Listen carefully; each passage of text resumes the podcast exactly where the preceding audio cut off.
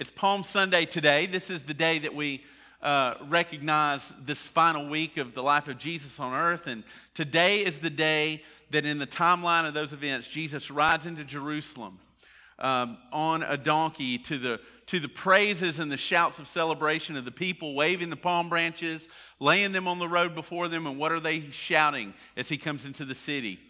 Hosanna, Hosanna, which means rescue us. Blessed is he who comes in the name of the Lord. And in reading the account of that last week, it's, it's very uh, evident and it's always so striking to me how quickly the hearts of people toward Jesus can change.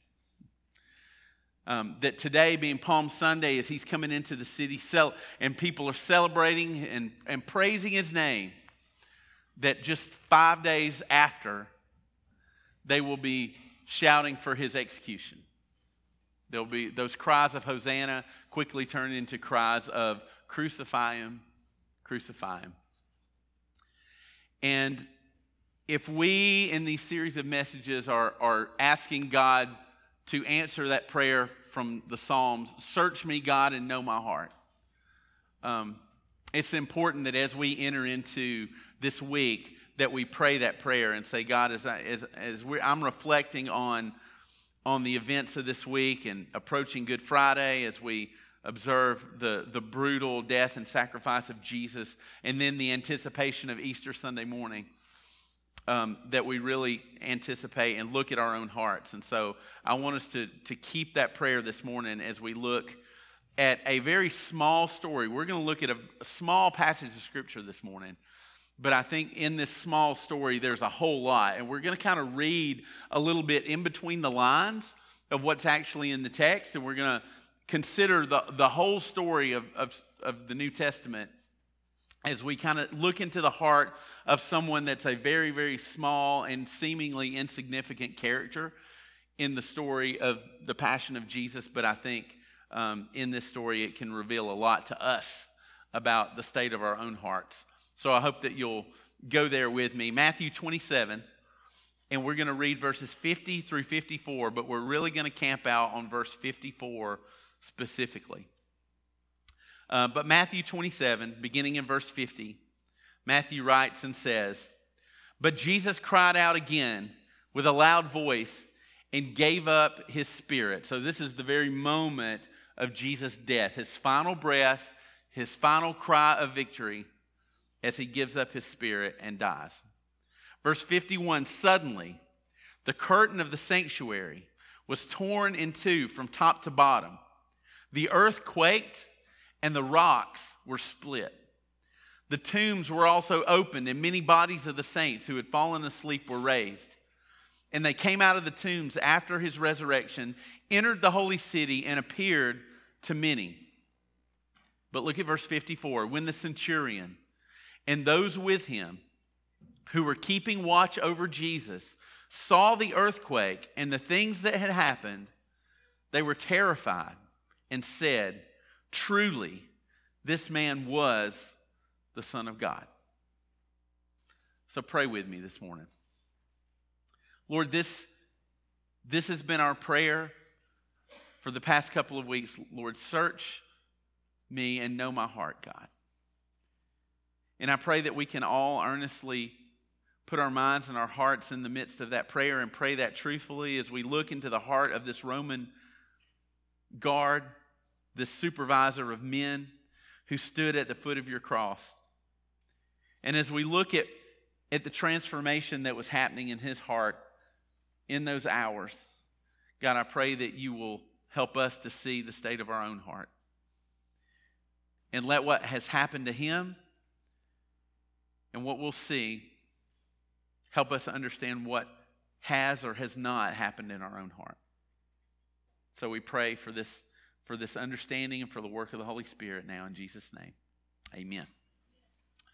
Um, do you know what it's like to hear about someone and then when you finally meet them to not know exactly what you make of them. You hear about them, you hear about their reputation, But then when you finally come face to face with them for the first time, you don't really know what to make of them. You know what that's like? Um, my, my friend Robbie Dooley is completely responsible for uh, making the movie Tombstone one of my favorite movies ever. Um, I knew nothing about it until he literally made me watch it, and, and then I loved it so much. Um, one of the best westerns, mo- western movies ever. And um, my favorite character in Tombstone, without a doubt, is Val Kilmer's Doc Holliday. Uh, he, I, I, feel like he makes the movie. Some of y'all are shaking your heads because you've seen it and you agree with me. Um, his, his portrayal of Doc Holliday is just impeccable. There's, it couldn't have been better. But there's a scene, there's a particular scene in the movie that's one of my favorites. It's when Doc Holliday comes face to face and meets face to face for the first time Johnny Ringo. Johnny Ringo is another uh, famous gunsman during that time. But he's an outlaw, and he's part of the group that became known as the Cowboys. And the Cowboys were this band of outlaws that were wreaking havoc uh, there in Tombstone. And so um, Doc Holliday is friends with Wyatt Earp. Wyatt Earp's coming to town, and uh, he, he says he's retired, and that's his goal. But the Cowboys are causing so much trouble that he ends up uh, being, um, being Wyatt Earp and decides we've got to do something about this. So Wyatt Earp and Doc Holliday have this close friendship. And they're together in the saloon, and, and um, Johnny Ringo comes in, and Doc Holliday and he meet face to face for the first time. And it's obvious in the movie that they've heard of each other and they know each other's reputation.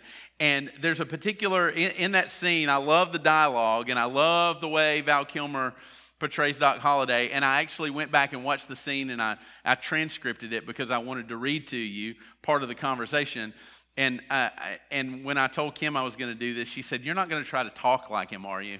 And I'm really going to try intentionally not to because anytime I quote Val Kilmer from Tombstone, I want to talk in that accent of his because it's just, it's just so good. But I, I know I'll butcher it. So I'm just going to read it um, the way the dialogue is from the script. As they come face to face, uh, Doc is there with, uh, with a lady, and he looks across the gambling table and he says, You must be Ringo. Look, darling, Johnny Ringo, the deadliest pistolier since Wild Bill, they say. What do you think, darling? Should I hate him? And the woman says, You don't even know him. That's true, but I don't know. There's just something about him, something around the eyes. I don't know. Reminds me of me. Nope, I'm sure of it. I hate him. One of the, one of the, one of the best exchanges, one of the best monologues in the movie. But there's this internal conflict when they're coming face to face for the first time. Is like, should I admire this guy? Should I believe everything that I've heard about him? Or should I hate him? And I wonder if that same kind of internal conversation is going on in the heart of this Roman centurion. This in verse 54 of Matthew 27. He's this is all that's said about him. And these are the only details that, that Matthew gives us. And you may say, well, that's not a whole lot to go on, but he's mentioned here in Matthew 27. Luke also writes about him. In Luke chapter 23, he also mentions the same centurion. And Matthew has to put him in the story for a reason.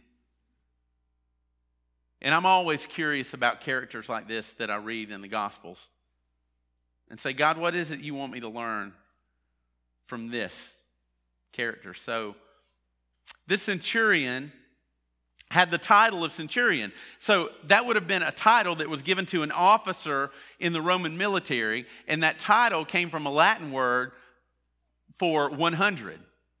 So that's where we get the word century, is for 100 years. So a centurion would have been a commanding officer that was in charge of 100 men. And that was his, um, that was, that was his rank, and it was a significant rank.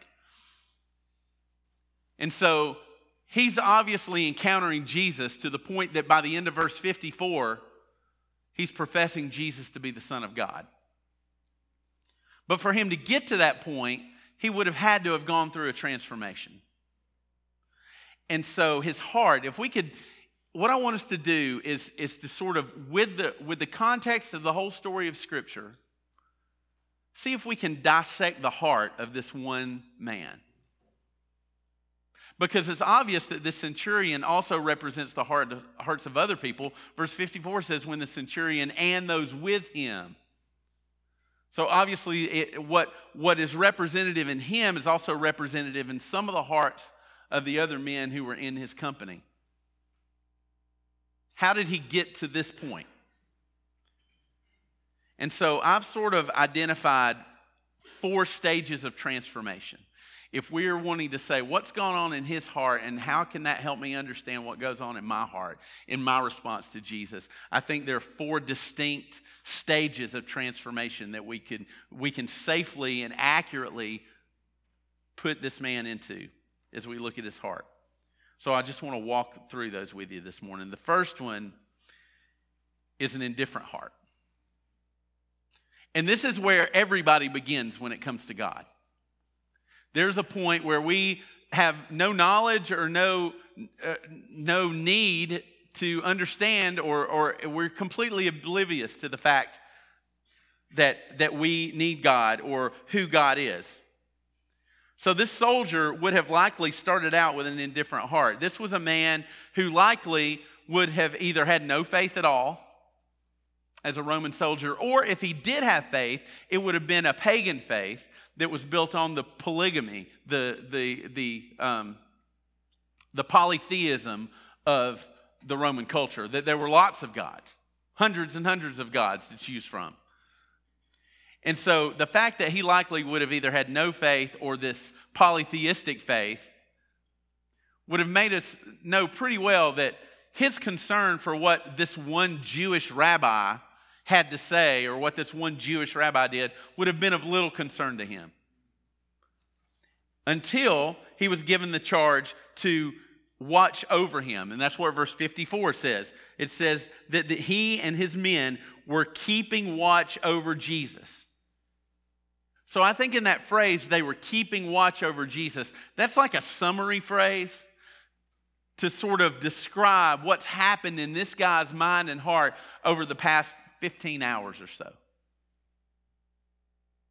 And so, if we begin to think about all that Jesus went through in these past 15 hours before this moment of death on the cross, 15, 16 hours, when he when he dies in this moment, and we think about what the scriptures say, we can kind of walk through where this centurion had been over these past few hours. So we could say that he could have, there's a possibility that this centurion would have been in the company of men that came to Gethsemane that night before. When the religious leaders came and they brought the Romans with them to arrest Jesus, it's very likely, it could have been, we don't know for sure, but it could have been that this man was in that company who came to arrest Jesus in the garden. And even if he wasn't in the company and the group who actually came to arrest Jesus, once Jesus was brought into their custody, that would have been the time that he would have been given charge over looking after Jesus. So we could conclude that he would have heard the charges that were brought before Pilate when it came to Jesus. He would have been present. When the Jews were bringing him to Pilate and said, This is what this man is guilty of, we want him crucified. So he would have heard the charges that the Jews brought against him. And if he had heard that, he also would have been present to hear what Pilate had to say about those charges. And what was Pilate's response to the people initially? He's not guilty. There's no reason that I see this man to be any threat to Rome. There's no reason for me to pronounce judgment and execution over him. He's innocent of any wrongdoing. So it's also likely that he would have been part of that group that Pilate commissioned to appease the crowd because they were so angry. He said, Well, I'll send him and we'll scourge him, we'll punish him. We're not going to kill him. I think it's very likely that the centurion would have been a part of that process. And the scourging of Jesus is something that we've, that we've read about and we've imagined in our minds. If you've ever seen Mel Gibson's Passion of the Christ, probably the most historically accurate and, and gruesome depiction of what that would have been like. It's very likely that this centurion would have been a part of that. He would have at least observed it because he was given charge to watch over Jesus. Very possibly, he could have participated in it. And then after the scourging, we read earlier in Matthew 27 of really the, and we see a picture of the indifference in the heart of these Romans who were, who were in charge of Jesus. Go back a little earlier in chapter 27 and look at verse 27. It says, Then the governor's soldiers took Jesus into the governor's residence and gathered the whole company around him. So there's a detail in verse 27. If the centurion was given charge over Jesus, and it says that he had an entire company, and when, when this moment happened that we're about to read, the whole company was there. So I think sometimes I picture this as like, oh, three or four guys that are just that are just having fun with Jesus at Jesus' expense. It says the whole company was there. Verse 28, they stripped him and dressed him in a scarlet robe, and they twisted together a crown of thorns, put it on his head, and placed a staff in his right hand. And they knelt down before him and mocked him. Hail, King of the Jews! And they spit at him, took the staff, and kept hitting him on the head. That, that means they didn't just get a couple of whacks in just for fun. They continued over and over. I imagine with a group that big, everybody wanted to get their shot in. So over and over, they took the staff and they would hit him over the head with it. Verse 31 After they had mocked him, they stripped him of the robe, put his own clothes on him, and led him away to crucify him. So the centurion and his men would have been the ones to lead Jesus through the city to go to Golgotha. He and his men would have been the ones who actually nailed Jesus to the cross.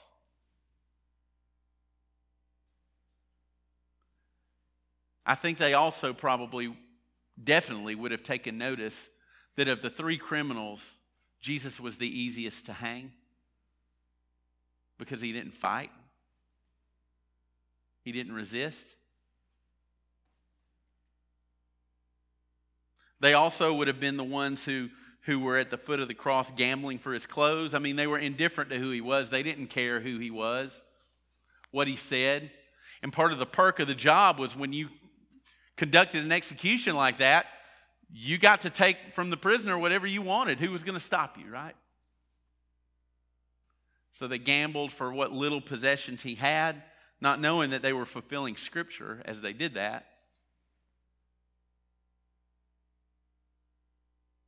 He and his men would have, would have heard the conversation between Jesus and the other two men that were hanging on either side of him. He would have heard the mockery of the one. He would have heard the, the cries for mercy from the other. He would have heard Jesus tell the one, Today you'll be with me in paradise. But in the midst of all that, they were the ones who would have joked and jeered with one another. This was, this was very normal for them. When we read this account and what was going on, we're, we're horrified by this, as we should be. But you understand, these are men that did this on a regular basis hundreds of times, completely desensitized to the gore and the brutality of it. And I think maybe very early at the beginning of this, their heart toward Jesus would have been very indifferent.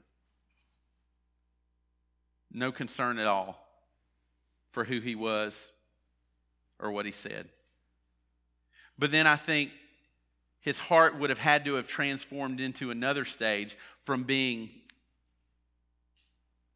from being indifferent to being observant, an observant heart. See, it's because the Gospels are written from the account of believers. Most, most of the time when we read it, we, it's easier for us to imagine those events through the eyes of a believer. But what's more difficult, maybe, is for us to read it and look at it through the eyes of the people who didn't believe in that moment. And so the second one is an observant heart. Even though he was he would have been completely desensitized to what was happening and started out being completely indifferent. There were some things that he would have noticed. Obviously that was different about Jesus. There's there's no way he would have done dozens, maybe maybe even hundreds of these executions before.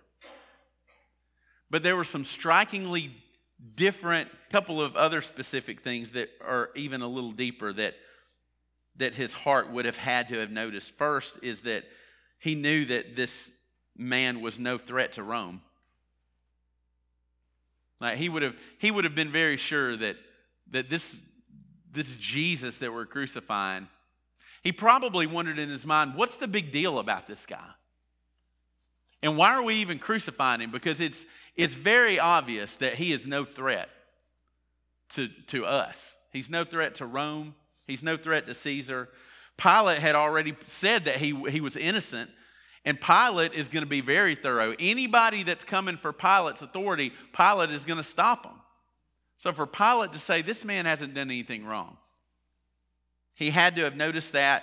He knew that Jesus was no military threat because he didn't even fight back. He never resisted. He was no political threat. And he also probably noticed that Jesus didn't have any band of followers that were, that were trying to rescue him either.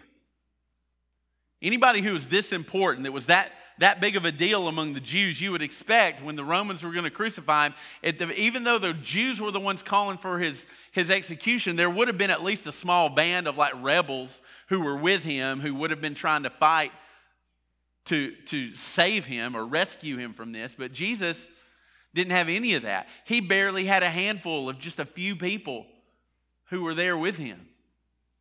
And the ones who, had, who were associated with him, most of the guys who followed him all of this time, they had run for the hills already. So he would have observed all of that.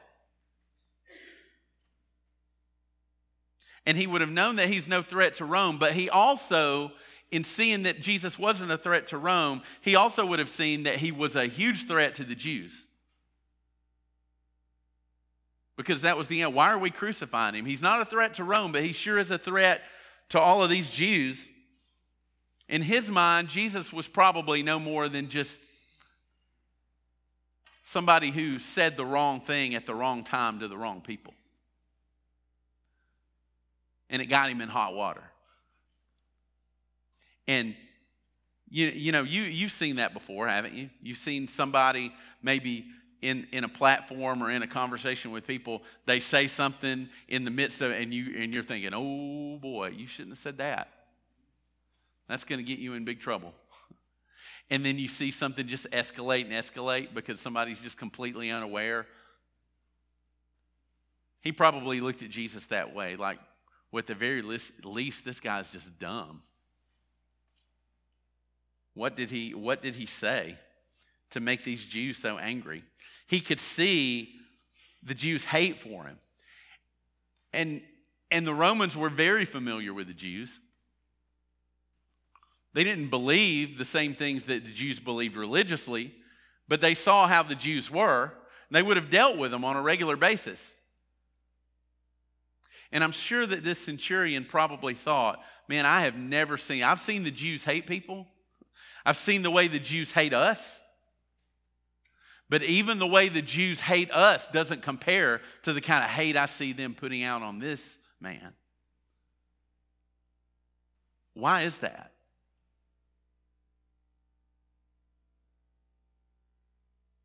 The Romans had no other king other than Caesar. And if they were religious at all, it, it would have confused them at the least to think why why is this why is this even happening? Why is he so different? So they go from he, his heart goes from being completely indifferent to observing taking in information about jesus noting the differences. But then there's another point that it moves from he, his heart would have moved from observing to considering. And here's what I mean by that. You may say, well, considering, how, how is considering different from observing? Observing is just taking in information, right? Taking note of what's different. But considering goes deeper. Considering is happened in that first moment when that, that officer began to think, taking all the things that he's observed about Jesus and considering not just why are these things happening, but what do these things mean? And personally, considering not just what do they mean for him and what do they mean for the, everybody else, there had to have been a moment of considering what, like, what does this mean for me? Does this mean anything for me? How, how should I respond to what I'm observing? And I think that move to considering happened very, very quickly. Because if we go back to verse 54, it says, When the centurion and those with him who were keeping watch over Jesus saw the earthquake and the things that had happened, they were terrified. So there's the moment. You're like, well, when did he go from observing to considering? It, it, it's right there in verse 54. They were keeping watch over Jesus. They were observing Jesus. They were observing the, the situation. But then, when they observed the earthquake and the fact that the rocks were splitting in two, and that in the middle of the day, the highest point of the sun, when, when the sun should have been the brightest, it became dark like night. Those are supernatural things. And they began to notice stuff that was not normal. That obviously weren't, couldn't, couldn't, couldn't have been explain, explained by human means. These were hardened men, these were tough men. But the changes, not just in what they were observing, but now all of a sudden they were observing something that they couldn't ignore. And it frightened them, it made them scared. Because I believe that in that moment they understood there was a greater reality than just what they were seeing. Observing is all about what you can see, but then you have to consider the things that you can't see. And so they understood, based on all these things that we see, there's another reality. There's something else going on that we haven't seen. And what is that? And what does it mean? So that's when he started to consider in his heart what does this mean? Not just what does this mean for, for everybody else, or what does this mean about him? What does this mean about the God that he claims to, to, to be the son of, or, or, or the, the king that was sent by him. But what does this mean for me? They were afraid. And that's, that's that phase of considering happens in every person's heart that, that comes to faith in Christ. We hear the gospel, we hear what the Bible says about Jesus, we hear the testimony of other people about who Jesus is. But before we come to faith, there's a moment where we seriously begin to consider what does this mean for me? What do I do with this information? What do I do with what I've seen? It, it means something more. What does it mean for me? And so, his heart would have moved from being indifferent, not concerned at all, to just paying attention to then considering what does this mean for me, the greater reality that I can't observe? And then it ends with his confession, which leads to number four. He ended with a convinced heart. He was convinced, and he said, Truly, this man was the Son of God. At the end of verse 54. So, why does Matthew give us this little detail about this man? This is one verse, one man in the midst of this story. Why does Matthew even put this in here? I think he includes this in his gospel to show the contrast between the Jews who were supposed to be the people of God and the Romans who were supposed to be the enemies of God. And yet, the, the ones who were supposed to be the pursuers of God were the ones that didn't understand. They observed and they considered and they came to the wrong conclusion. But here's this Roman centurion who's not supposed to be able to perceive the things that the Jews perceive. Not supposed to be able to understand and even believe the things that the Jews believe, but yet in this moment, we see the proclamation of a truth and a faith in his heart that the Jews never got to. They never became convinced. And so, what that tells me about the gospel, I think Matthew puts that in his story to say that the gospel is for everyone. It's for everybody. And it's even for the ones who literally killed Jesus. Because that's who this man was. It's, it's, it's very not out of the realm of possibility for us to think that this man may have been the one to actually put the nails into Jesus' hands and feet. But yet, at the foot of the cross, in this moment when he dies, he, he comes, he goes through this process of transformation in these steps through his heart, and he ends up convinced of something that not even the Jews were convinced of. So we see the Jews at the beginning, Palm Sunday today, celebrating who they thought Jesus was going to be, and now in this moment, completely rejecting him. But yet, at the same time, we see this Roman centurion indifferent, not concerned with Jesus at all, except to do his job. And by the end of his encounter with Jesus, he is a professing believer in the divinity of Jesus, the fact that he was the Son of God. So there's a, there's a definite contrast there. So this morning, what I, what I want to challenge us to do is something very simple. Look at that list. All of us are somewhere in that process. All of us. I believe that every person, every person's in one of those stages of responding to Jesus. There's the indifferent heart toward Jesus, completely unconcerned and apathetic. See no need to even inquire about Jesus. Not even aware that Jesus is relevant to them at all. It could, it, it, there could definitely be indifferent people who are here this morning. Maybe you, you're just here because somebody wanted you to be here you really don't care.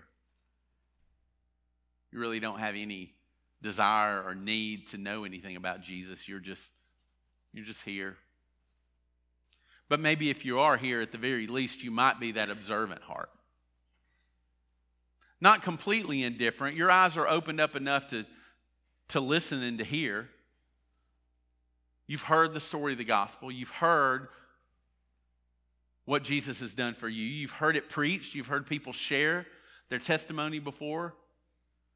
You've heard all of that about Jesus dying on the cross for our sins so that we could be forgiven and we could go to heaven. You've heard all those things, but you've but you've not moved into considering what that means for you yet. You're just kind of collecting the information. And that could be that could be our heart. But then there's the considering heart. That's the person who, who's taking the information that they see and beginning to think about the deeper parts of that. What are the implications of that? What if this is true? What if all of these stories about Jesus and what who Jesus claims to be and what Jesus claims to offer, what if that's true? And what does that mean for me if it is true?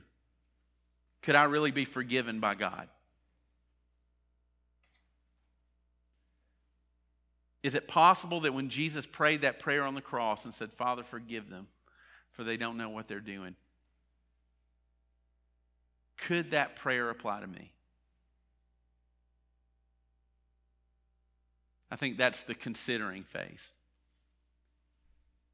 And then lastly is the is to be convinced. There are many people in this room now who would say, Yes, my heart is convinced of who Jesus is. He's the Son of God, the Messiah, the Lamb, the roaring lion, come to save and to rescue me. And I've given my life to Him by faith.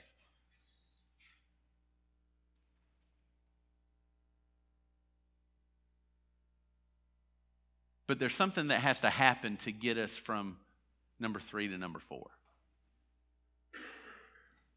And that's a work that you can't do by yourself. It's a work that I can't do. If there was a, a magic thing, or if there was a if, if there was something I could help you understand logically about Jesus that would move you from considering to being convinced and trusting Him as your Lord and Savior, then we would talk about that every time we were together. Like we would just say, okay, if you're not convinced, here's what I can tell you, and this is the only thing that will convince you. I would just preach that every Sunday, hoping that somebody would be convinced and that they would respond. The problem is, I can't convince you of anything. I can't move your heart from considering to convinced. That is only something God can do. That is only a work of the Holy Spirit. I don't stand convinced of Jesus' identity before you. I don't, I don't stand up here to tell you that I'm convinced that He's Lord and Savior of all and that He's my Lord and Savior unless the Holy Spirit's convinced me of that.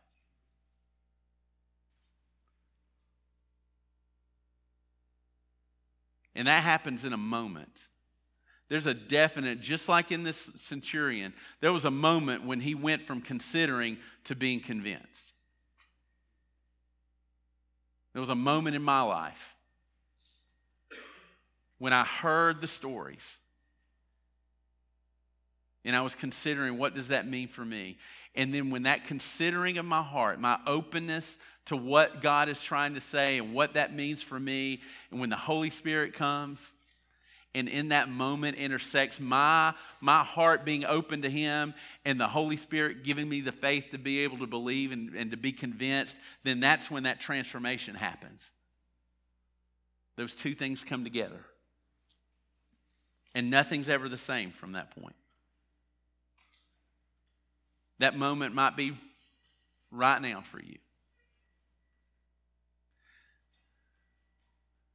As much as I know that every heart of every person we could put into one of these four categories, I'm also convinced that every Sunday when we gather together as a church, all four of these hearts are sitting in this room. All four. Just because you're at church doesn't mean you're convinced. You may be considering, and if so, this is absolutely where I want you to be. You may just be observing. You may just be taking it in. You're not really considering so much what it means for you. But you're here, and since you're here, you're paying attention. And as I said before, you may be here and be completely indifferent. You're only here to keep somebody else from nagging you. You're only here because, and you may only show up to church next week as far as you're concerned because it's Easter and that's just what you're supposed to do and you want to make your mom or your grandma happy, so you're going to come to church.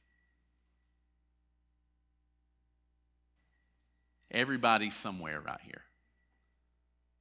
So just think about this morning where am I? Which one of these best describes my heart right now?